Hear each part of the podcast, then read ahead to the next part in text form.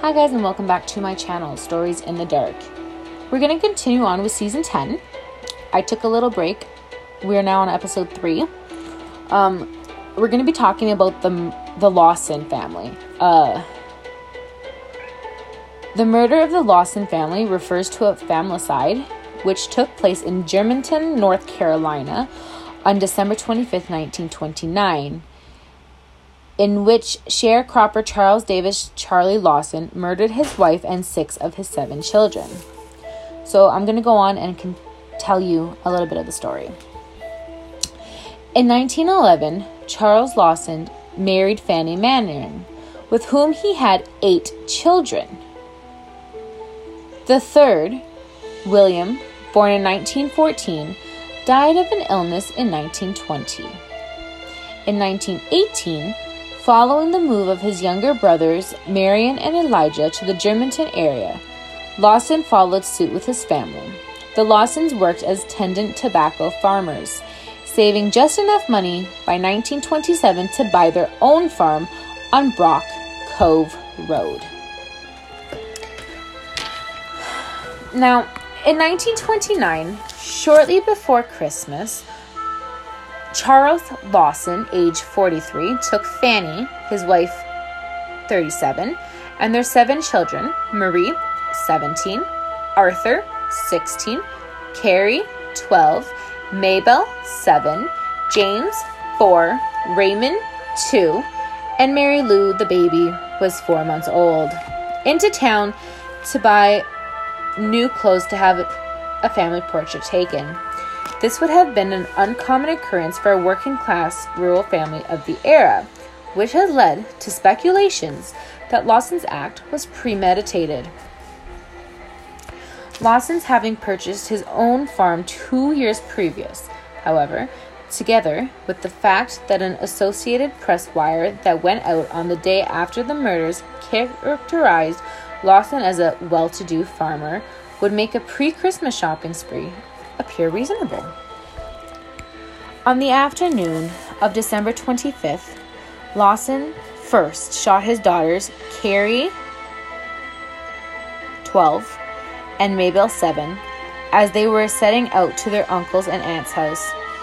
He waited for them by the tobacco barn until they were in range, shot them with a 12 gauge shotgun, then ensured that they were dead by bludgeoning them. He placed the bodies in the tobacco barn.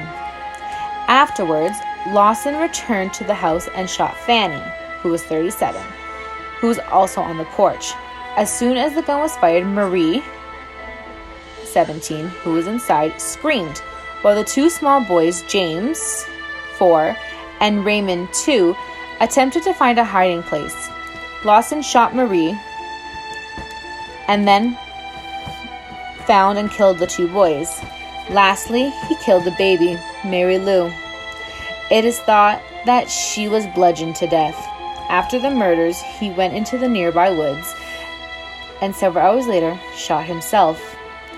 The only survivor was his eldest son, 16 year old Arthur, whom he had sent on an errand just before committing the crime. The bodies of the family members were found with their arms crossed and rocks under their heads. The shotgun signalizing Lawson's own suicide was heard by many people who already had learned of the murders on the property and gathered there. A police officer who was with Arthur ran down to discover Lawson's body along with the letters to his parents. As, footprints encircled the tree, it was supposed that he had been pacing around the tree prior to taking his life.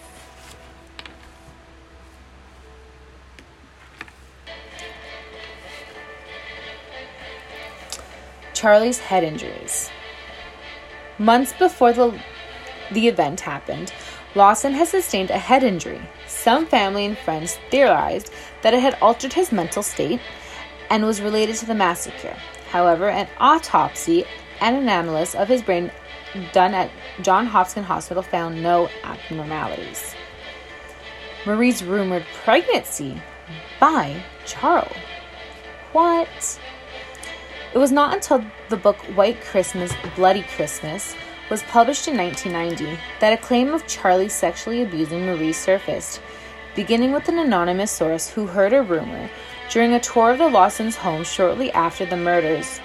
The day before the book was to be published, the author received a phone call from Stella Lawson, a relative who had already been interviewed for the book.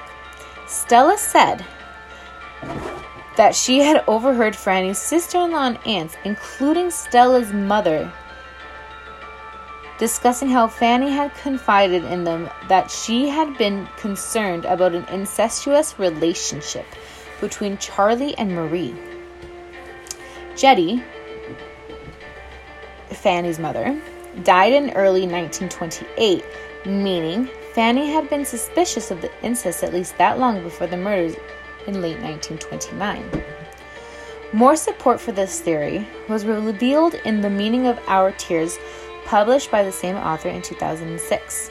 A close friend of Marie Lawson's, Ella May, came forward and disclosed that a few weeks before Christmas 1929, Marie confided in her that she was pregnant by her own father, and that both he and Fanny knew about this.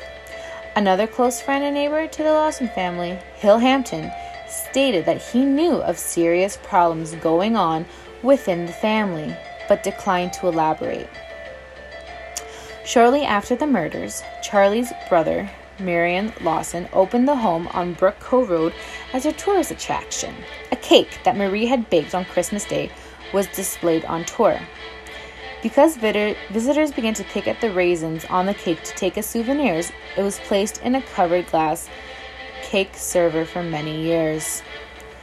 The event inspired a number of songs and other tributes, including the murder ballad, The Murder of the Lawson Family, which was recorded by the Stanley Brothers in March 1956.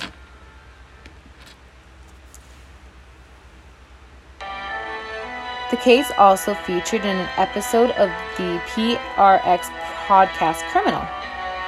The Lawsons were laid to rest in a family graveyard established in 1908, originally for the use of the W.D. Browder family and selected friends and neighbors.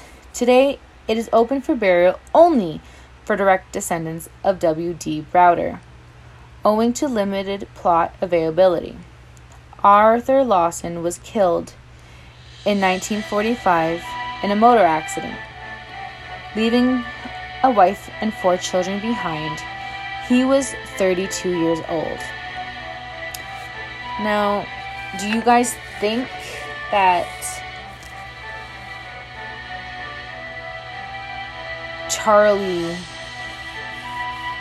had some demons battling inside him? Do you think he was possessed, possibly, or like like what makes somebody tick. What made him that day decide to like, you know, kill his family off?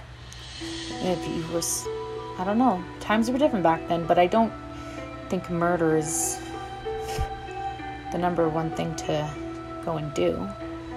But if you guys have any ideas, just give me a shout out I hope you guys enjoy the story, and I'll see you for episode four. See ya!